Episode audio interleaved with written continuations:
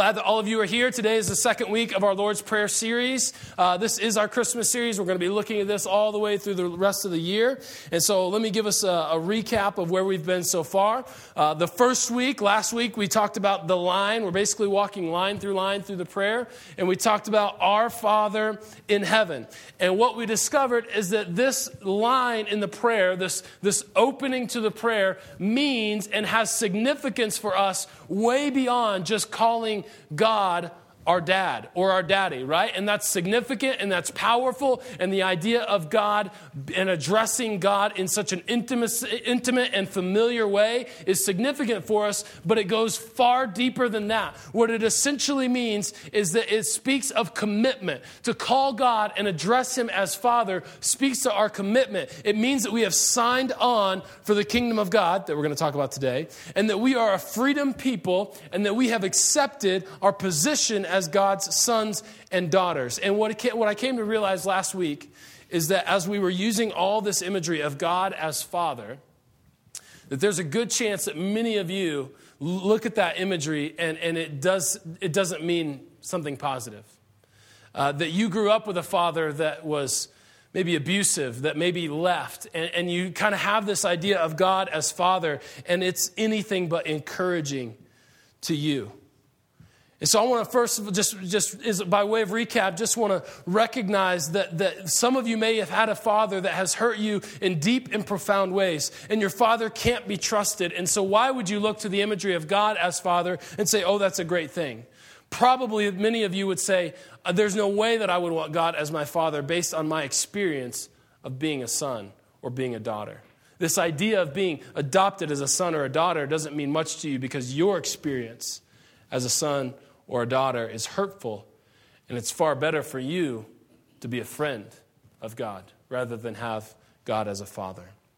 If that's you today, I just want to remind you that what Scripture shows us and reveals to us over and over again is that God is profoundly powerful and profoundly good. And because of that, he can be trusted. See, the reality is that your dad may have been very powerful, but he wasn't good. And so he, he demonstrated that power in abusive ways, whether it was verbal abuse, physical abuse, or other kinds of areas of abuse. He was powerful, there's no doubt about that, but he wasn't good. And, and what happens is if someone is good, if someone is powerful but not good, they can't be trusted. And so it leads to fear. For others of you, your, your dad was good, but he wasn't powerful. In other words, he would never hurt you, but he never fought for you. He just left. He, he, he, never demonstrated that you were the number one thing in, in, in his life, that, that you were all that mattered. He didn't demonstrate his power in a good way. He was good. He would never physically hurt you, but he hurt you in all kinds of other ways because he never fought for you. And if someone is good, but they're not powerful, it leads to doubt. And so some of us, when we come to God as Father, we either fear him or we doubt him. And what I want to tell you today, just by way of review, is that God is both powerful and good, which leads to trust. This God, who is our Father, can be trusted.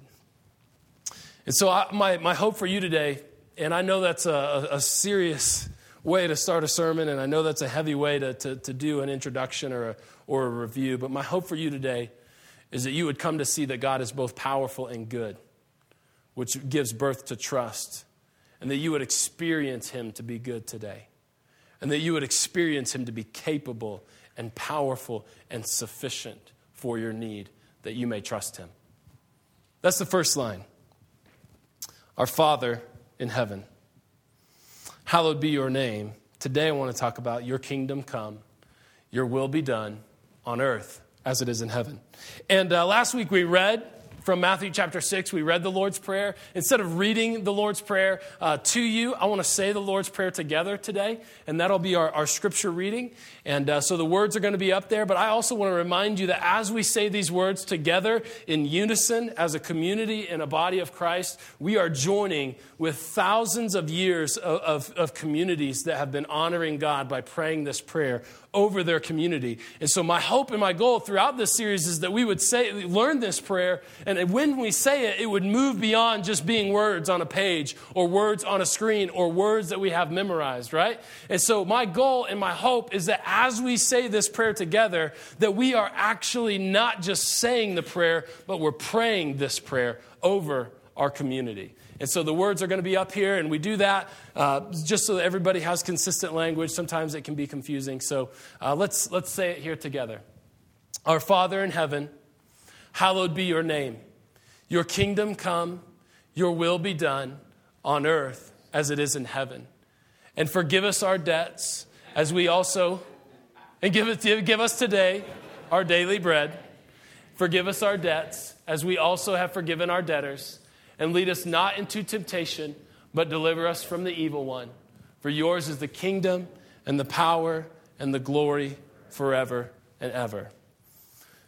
Now we've just prayed together, Thy kingdom come, Thy will be done on earth as it is in heaven. The question that we have to ask is what are we really praying when we pray this line? What are we really praying when we pray for God's will and God's kingdom to be done and to come on earth as it is in heaven.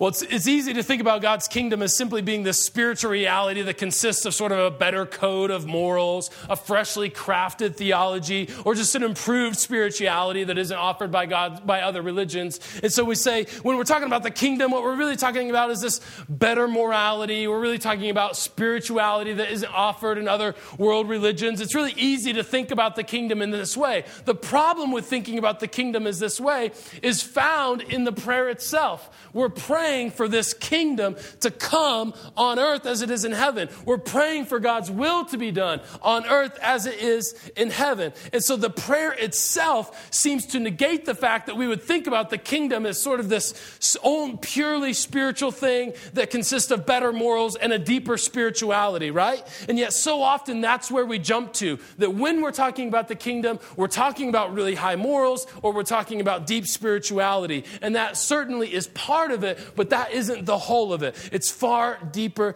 than that, as we are taught to pray for it to be done on earth as it is in heaven. And so it can't just be this spiritual reality if we are to experience it here and if we are to pray for it to come here. And so we have earth and heaven, two realms, two realities.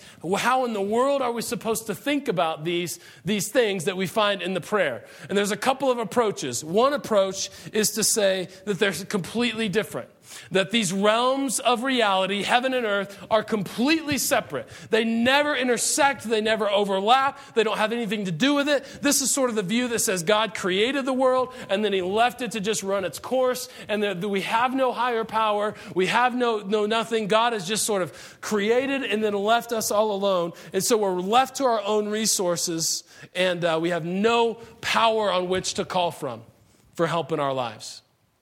That's one view. Heaven and earth are completely separate.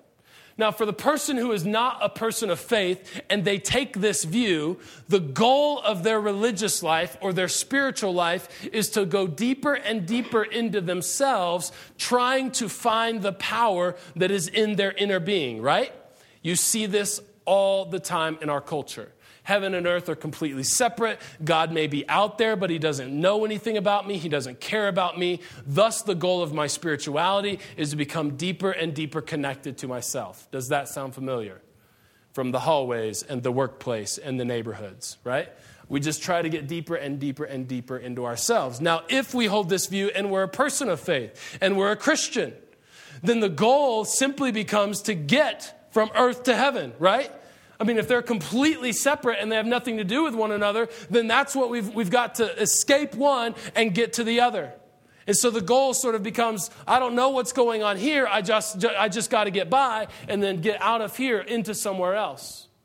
Now, the opposite view, or the second view of seeing heaven and earth and how they interact and how we come to understand this, is that they're overlapped. That is, they're completely the same. They lay right on top of one another. That God's will is all the time and always being done precisely here on earth as it is in heaven. It doesn't matter how much evil is going on, it doesn't, how, it doesn't matter how awful this event is. We shrug it off and we say, well, it's God's will, and we shove everything that goes on in the, in the, on the, in the world into this. It's God's will. It's perfectly in line with God's will. It doesn't matter how awful or evil. We shrug it off and say, well, everything is exactly as God intends. Now, if you're a person of faith and you take this view, chances are it leads to a very apathetic faith because everything is happening as God intends anyway, and so we lose our mission, right? I mean, if everything happens on earth precisely as God would intend it, as people of faith, wouldn't you and I, wouldn't our role simply become just to hang out and try to live the best moral life that we can and lose a sense of mission in the world? Wow, that, that happened, but listen, folks, I've heard this. Someone experiences deep pain, is the victim of profound evil, and a well meaning Christian comes up to them and says, It's God's will. In which case, that person turns from God because I would never serve a God whose will it is to do that to me. Right? And so we kind of, we, we either say they're completely separate or we say they're the completely the same. And if we do that as Christians, we lose our mission. And we just try to do our best to live our, an individual good life and a passionless Christian simply doing my best to live a moral life. Now, for the person who isn't a Christian, then this raises the problem of evil, right? If it's God's will and, eh, to, and I see all this evil and horrible things happening, then how in the world could I, how in the world could a good God allow all of that to happen? And so I don't think that these two views are good ways to view it. And I also don't think that this is what the, the prayer itself speaks to. The prayer itself is saying there is a reality called the kingdom of God. And yet, as, as Christians, as disciples of Christ, Jesus is teaching us let's pray that this kingdom that is as real as anything, it is absolutely a reality in our, in our world. Let's pray for this kingdom to come down on earth. This kingdom where God's will is always accomplished perfectly. Let's pray for that to be done on earth. In other words, we, we, sort, we pray, and Jesus teaches us to pray for these things to overlap. In other words, think about this in light of Jesus' ministry. At the start of his ministry, he declares and makes an announcement. He says, Repent, for the kingdom of heaven is near. In other words, with the ministry of Jesus, a new way of life, a new kingdom to offer our allegiance has burst forth into the world. And yet we find ourselves still part of a broken kingdom here on earth. And the prayer says, may these eventually become one. But in the meantime, they overlap, they intertwine. And so the Christian view is not that heaven and earth are completely separate. It is not that heaven and earth are exactly the same. The Christian view is that heaven and earth are mysteriously, actively interwoven to, into one another, where we experience evil, and yet in the midst of that evil, there is good that is, is, is experienced. There's reconciliation that happens. There's redemption that comes about. They interlap, they intertwine, they're all the time interacting with one another. It is, in essence, God breaking into our world. It is, in essence, God intervening in human history to see his will done on behalf of, of us. In other words, this is what we pray for for the two realms to finally become married together in one reality at last, which in itself recognizes that they aren't yet that way. Are you with me? This is the prayer that Jesus teaches us to pray. And his original followers, for not for one moment, would believe that the kingdom of God was just this improved spirituality or morality in our lives. Their belief was far more dangerous than that. Right? I mean, you can live safely in our over spiritualized world, believing that the kingdom of God that has been brought through Christ is high morality and deeper spirituality. You could come into the face of someone who is uh, very pagan, and they would say, Well, yeah, me too. But if you begin to say that there is, there is the reality of a kingdom that, that was initiated with the person of Christ through his death and resurrection, and that through faith we enter that kingdom, we hold our allegiance to that kingdom, and there is in that kingdom rule above all else, then people say, Whoa, right? But sometimes we don't go far enough with our belief of the kingdom and we just sort of make it into this thing that fits really well. And same thing, the disciples never believed that it was just about better morality or deeper spirituality. They proclaimed the reality of a kingdom that was far more dangerous than that. And so, this, this kingdom, though, this prayer, is not just a recognition, right? Same thing with the, with the, uh, the first line, Our Father in heaven. That's not simply a way of saying, Yep, God's our dad. It's a call to action, right? It's a call to commitment. It's a call to say, I'm signing on for the kingdom of God. In the same way, if we together as a community pray for God's kingdom to be done, to come on earth and his will to be done on earth, then we are in fact committing ourselves to action. We are committing ourselves to doing and taking the steps necessary to help bring that, the answer to that prayer about. Right? And so this in itself is a call of action. It's not simply that we just, something that we just kind of pray and we celebrate and we say, oh, God's kingdom is real. Yes, all of that, but we ha- cannot stop there. We've got to go one step further and say, now, how can I become an answer to the prayer that Jesus has taught us to pray? And so I want to go over some, uh, some implications that this has for our lives because the bottom line of this prayer is that it's a call to action. And it's interesting to me that when, when the disciples asked Jesus how to pray, they asked it because they saw what he was doing. Right? I mean, they, they weren't just sitting around talking about theology, they saw the life, the work, the action of Jesus, and as a result said, Tell me more about that. Show me how to pray, that I might live in the same way that you live. There's a lesson here, right? That if we are known by our action, I wonder if there would be some sort of reciprocation from that. And so, this prayer is a call to action, and I believe it has all kinds of implications. I want to go over three today. The first one is it has implications for us and the world. I love the progression of the prayer, and you'll get a sense of this as we go along this series. But the prayer begins our Father in heaven. And then we hallow his name, which we didn't talk a lot about, but we, we give honor to his name. So we look up to the face of heaven and we say, Our Father who is in heaven, hallowed be your name, or honored be your name. And then we look out to the world and we say, Your kingdom come, and your will be done on earth as it is in heaven. That is to say, that as we look at the face of the Father who is in heaven, we commit to honoring his name, and then we immediately look out all around us and learn to see the world as he sees it. How many of you are Instagram fans? Yeah, a couple of you. Instagram. Instagram, come on, come on. You guys are killing me. Instagram is an iPhone app. And uh, if, even if you don't have an iPhone, you'll find it all over on Facebook, right? So this is a very like pervasive technology right now in our culture.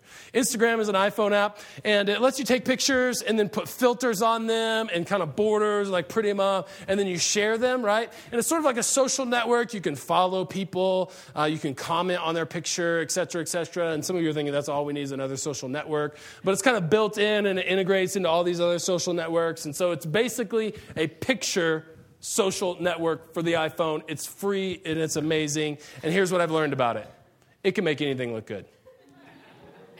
Instagram can make anything look good, all right? It can take the worst picture that someone just snapped on a whim, and then you put a little filter on it, you put a little border around it, and then all of a sudden it's gallery art, right? For example, during the recent tree carnage in Fort Collins, you guys know what I'm talking about. Instagram is like on fire all over Facebook. People are posting like every five minutes, and they're, they're, posting trees that are half dead and have had the worst day of their life, right? I mean, branches are down, bent over to the ground. I mean, it is a horrible tree carnage. Let's just be honest this tree has died.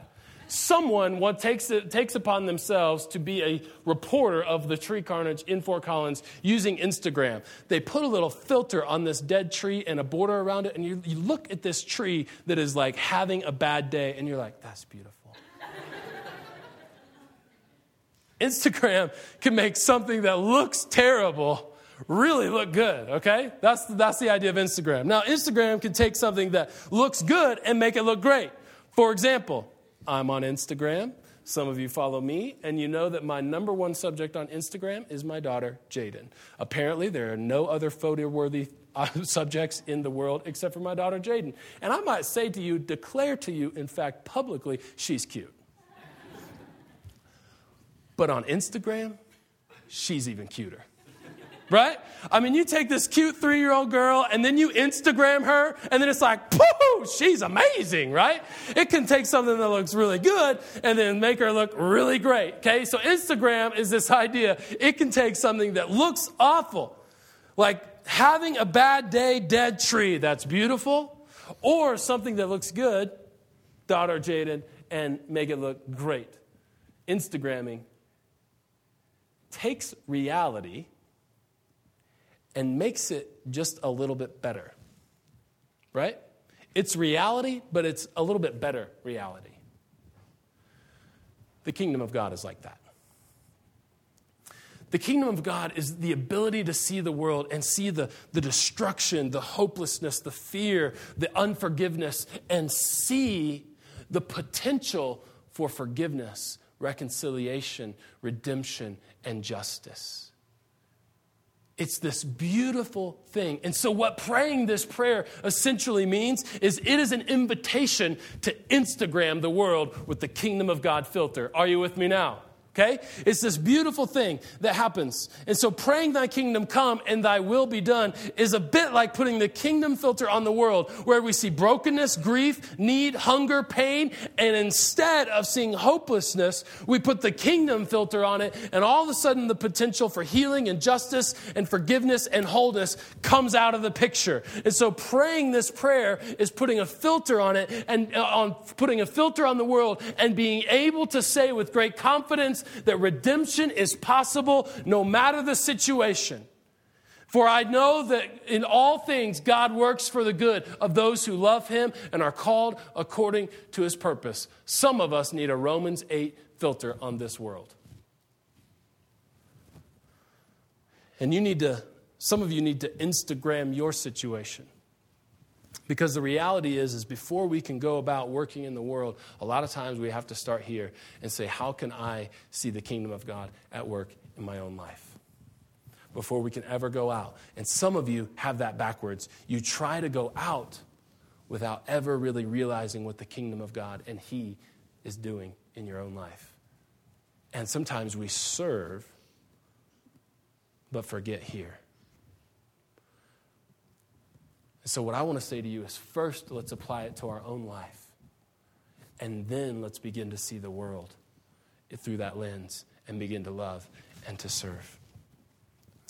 Some of you say, you know, I'm just waiting and I don't know what God has want, God wants for me, and it's kind of frustrating. You need to put an Instagram filter on your situation and realize that your season of waiting is pregnant with potential if you will recognize it. Some of you say, you know what, my job is overwhelming and I'm just ready to quit. It doesn't matter what level you're at in your organization or your business. Instagram that thing and see that God has you there for a while and see what God has, has you there for for the season and then realize that if your boss is a psycho and if it's not the right place for you, you're not going to be there forever but realize that I'm here for a season and what does God have for me? That's what the Instagram filter does. Rather than go to work and, and just kind of say, oh, this is terrible and have a bad attitude and all this kind of stuff, you can Instagram that thing, see the potential of the kingdom of God, and say, what does God have for me right here and right now during this season? Some of you might say, My marriage is falling apart and I'm not even sure if I love my spouse anymore. I invite you to see the potential that God has in your marriage, for He brought you together and there is potential to recapture intimacy, love, and communication. He brought you together, He's not about to tear you apart. Now, I know that sometimes you can't always do, you can't always match what the other person is doing. And sometimes you can't control what they're doing, but you can control what you are doing. And I invite you to see the potential that God desires for you as you see your world crumbling around you. What we need to do if we pray this prayer for God's kingdom to come on earth and as it is in heaven, I invite you to put His filter on the world and begin to see the world as He sees it, just like the Instagram filter. Now, the second way is the church. That if we pray this prayer together as a community, it's going to affect how we interact and as we in our hope and our goal for us as a church.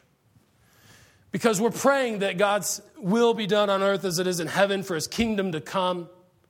That means that we don't come to church and we pray that, we don't come to church and just pray that, every, that this will be a cozy place that's free of problems and pain, that nobody will ever change anything beyond what makes me comfortable right? That's not our prayer for our church and our community. Our prayer for our church, our prayer for this body of Christ is that we would be kingdom bearers, that we would be kingdom bringers in the world, that we would come together each and every week to hear from God, to encourage one another in order to be sent out, right? If all that we're doing is praying for the peace to be kept while we're in the four walls, then we're missing the point of church. Now, do we need peace? Yes, that's important. If you're at a grievance with someone, someone, you need to seek forgiveness and reconciliation and all of those kinds of things. But if we stop there, we've missed the point of our mission and commission in the world. We gather together to be encouraged, empowered, changed by the gospel of Jesus Christ, encouraged by his spirit, so that we might be sent out. But some of us are just coming each week and we're not really sending ourselves out. We're worried about butts in seats rather than boots in the street. Come on, that's good. Right? And so our prayer for our community changes if we take this prayer seriously. But so oftentimes we just want church to kind of be a comfortable place. We just come and hang out, where we come and get fed. Oh, I left that church because I wasn't being fed. Were you serving? No, you know. Just, just, can you repeat the question? Right?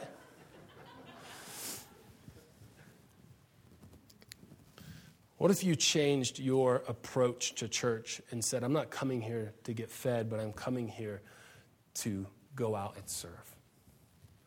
To come and serve, to be encouraged, empowered. Now, there's a church for you, and there's a church that's a right fit, and all of that. I'm not saying that. But everything changes about the way we see church if we take this prayer seriously, where we become the hands and feet of Jesus in our community. We become the kingdom bearers. Third is how we pray for ourselves. Because sometimes we see this prayer, and I, I, see this all the time, and I'm guilty of it myself. But we pray this prayer God, your will be done. God, your kingdom come. And we treat it as though it's a prayer of resignation. God, whatever it is, your will be done. What I want doesn't really matter. God's just going to get his way anyway. And I'm not talking about having what you want trump the seat in the heart of God. This prayer is not a prayer of resignation, it's a prayer of submission. Right? Where we are, it's not, it's not like we're just kind of giving up. We're essentially praying, God, reveal yourself to me in greater and greater ways. God, reveal what your will is in this situation. But how many times do, instead of praying that God's will be revealed, we just sort of say, yeah, I'll just resign myself to it. I just, I just kind of like, I, basically, we wash our hands. Do you see the difference? Um, submitting myself to the will of God versus washing my hands of the will of God. That's the difference. And sometimes we pray it like we're a prayer, like it's a prayer of resignation. But what I would argue is that it's a prayer of submission where we are saying, God, I now agree and commit myself to tune my instrument to your song right? Because there's all kinds of things going on. There's all kinds of noises, songs going that are being played in the world. And yet, what I want to do, Lord, is I want to begin to tune the instrument so that I'm playing along with your melody, so I'm playing along with your harmony, so that I am in tune with the song of, of what you are doing. So I'm in tune with your will and your desire in my life and in this world.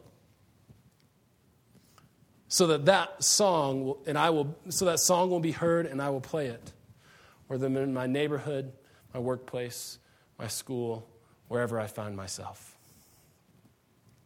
The world, the church, and ourselves.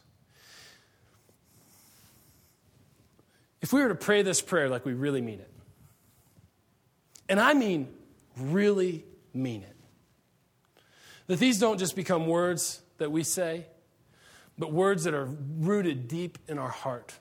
God, your kingdom come and your will be done on earth as it is in heaven. Wouldn't that change everything? I mean, wouldn't it, wouldn't it change the way that you go to work?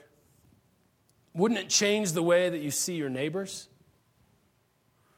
Wouldn't it change the way you see other students? And as we head toward Christmas, I am completely convinced of this wouldn't it change the way that we did Christmas? I mean, if we really meant this prayer, wouldn't it change everything?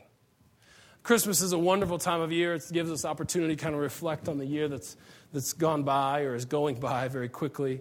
It gives us a chance to, to think about others in this thing called the Christmas spirit, while everyone has sort of this open heart during this time of year. And, you know, it's just this wonderful kind of caring spirit about Christmas. And yet, I wonder how many of the past few years have you, instead of experiencing those things, thought to yourself, where did the time go? And it's sort of taken on this, this quality of, of where it rushes by, and yet at the same time it lasts forever because we just want to get through it, right? And so I, I wonder if we are trying to fix ourselves, right? Where, where Christmas used to fly by. And so to compensate, we start Christmas earlier and earlier, right? We start bringing out all the Christmas merchandise. Some of you are already playing Christmas music 24 7. Shame on you. Lord bless you. I'm not sure, right? And so we. We try, we, we try to compensate because I, believe, I think that Christmas has become such this rushed time that we started earlier, but in starting it earlier, we realize that it both lasts longer and goes quicker. And research shows that many of you will go into debt this year to buy gifts, like crazy debt. And you'll be paying for the gifts that you pay, that gave at Christmas into September 2012. That's the average thing that happens at Christmas go into debt to buy gifts, pay for those gifts until September. And so it's become this rushed, debt ridden time of year. And a few years ago, I came across a movement that sought to change all of that. And it really is perfectly in line with this prayer that if we were praying for God's kingdom to come, wouldn't it change the way we do Christmas. And so today I want to introduce to you uh, the movement called Advent Conspiracy. Uh, some of you have been with us a number of years and you're familiar with it, many of you are not. And so I don't know of any better way to describe or to tell you about Advent Conspiracy than to show you this video. And I'll come back, back up after the video and, and uh, do some more explaining about what this is, is like and what it's going to look like. Um, but we're going we're going to do Christmas differently this year as a way of applying this prayer to our lives and to our life corporately. We want to invite you into this movement, a way of spending less, giving more of our presence to one another. Um, in 2008, we, we began this movement at Emmaus Road. At that point, our congregation was running about 40 in average attendance. And uh, God has been so good since then. We set a goal as a group of 40 people to give away $5,000 to build wells in Africa. And that year, those 40 people and extended networks of family and friends gave away $6,759. The next year, in 2009, we gave away $8,165. Last Christmas, we gave away $7,166. That means that as a community, as Emmaus Road, over the last three years, we've given away $22,090, which has built 61 wells and has changed the lives of 9,238 people. All because we decided to do Christmas a little bit differently. We do build wells during this movement, and uh, we use an organization or we support an organization called Marian Medical Mission. And uh, what I love about Marian Medical Mission is that they build shallow water wells in Malawi, Zambia, and Tanzania. And uh, they will go into any village regardless of the number of people. And so, what I love is that they'll, um, they'll build wells in villages that serve three or 400 people, but also serve 30 or 40 people. And here's one of the uh, villages that we built a well for. Uh, this is in the village of, of Tondwe. And this well serves 150 people. And uh, the funds that we gave helped build this well. And those, the lives of these people are forever changed. The great thing about Marian Medical Mission is they empower the local village and they only provide the expertise and materials that the village cannot.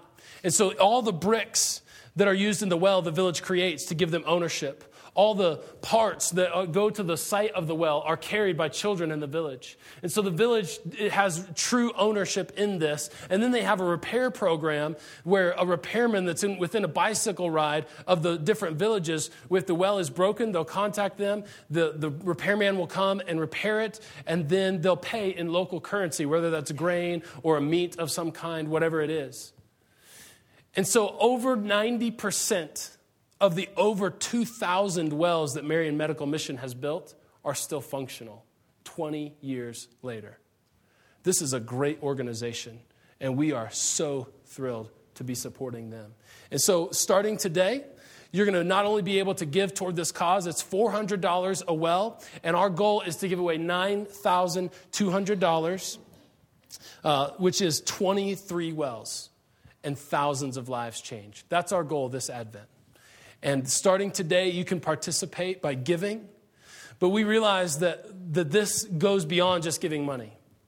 Uh, because the temptation uh, will be to uh, do Christmas the same, spend extra money to give to wells, and then perhaps be more in debt.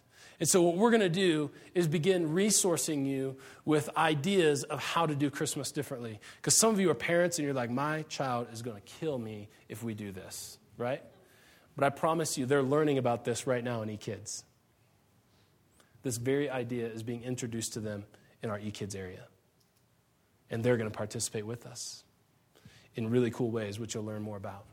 And so um, we have some pictures, you know, just like Tondwe, we have uh, pictures. This is just a sampling of the wells that we have built. The rest of the wells are in a binder at our Advent Conspiracy table, but take a look and see the people whom this church uh, has changed through uh, the grace of God and, our, and how deeply He has blessed us and given us the means to give. And so we're really, really excited about that. If we take this prayer seriously, everything will change.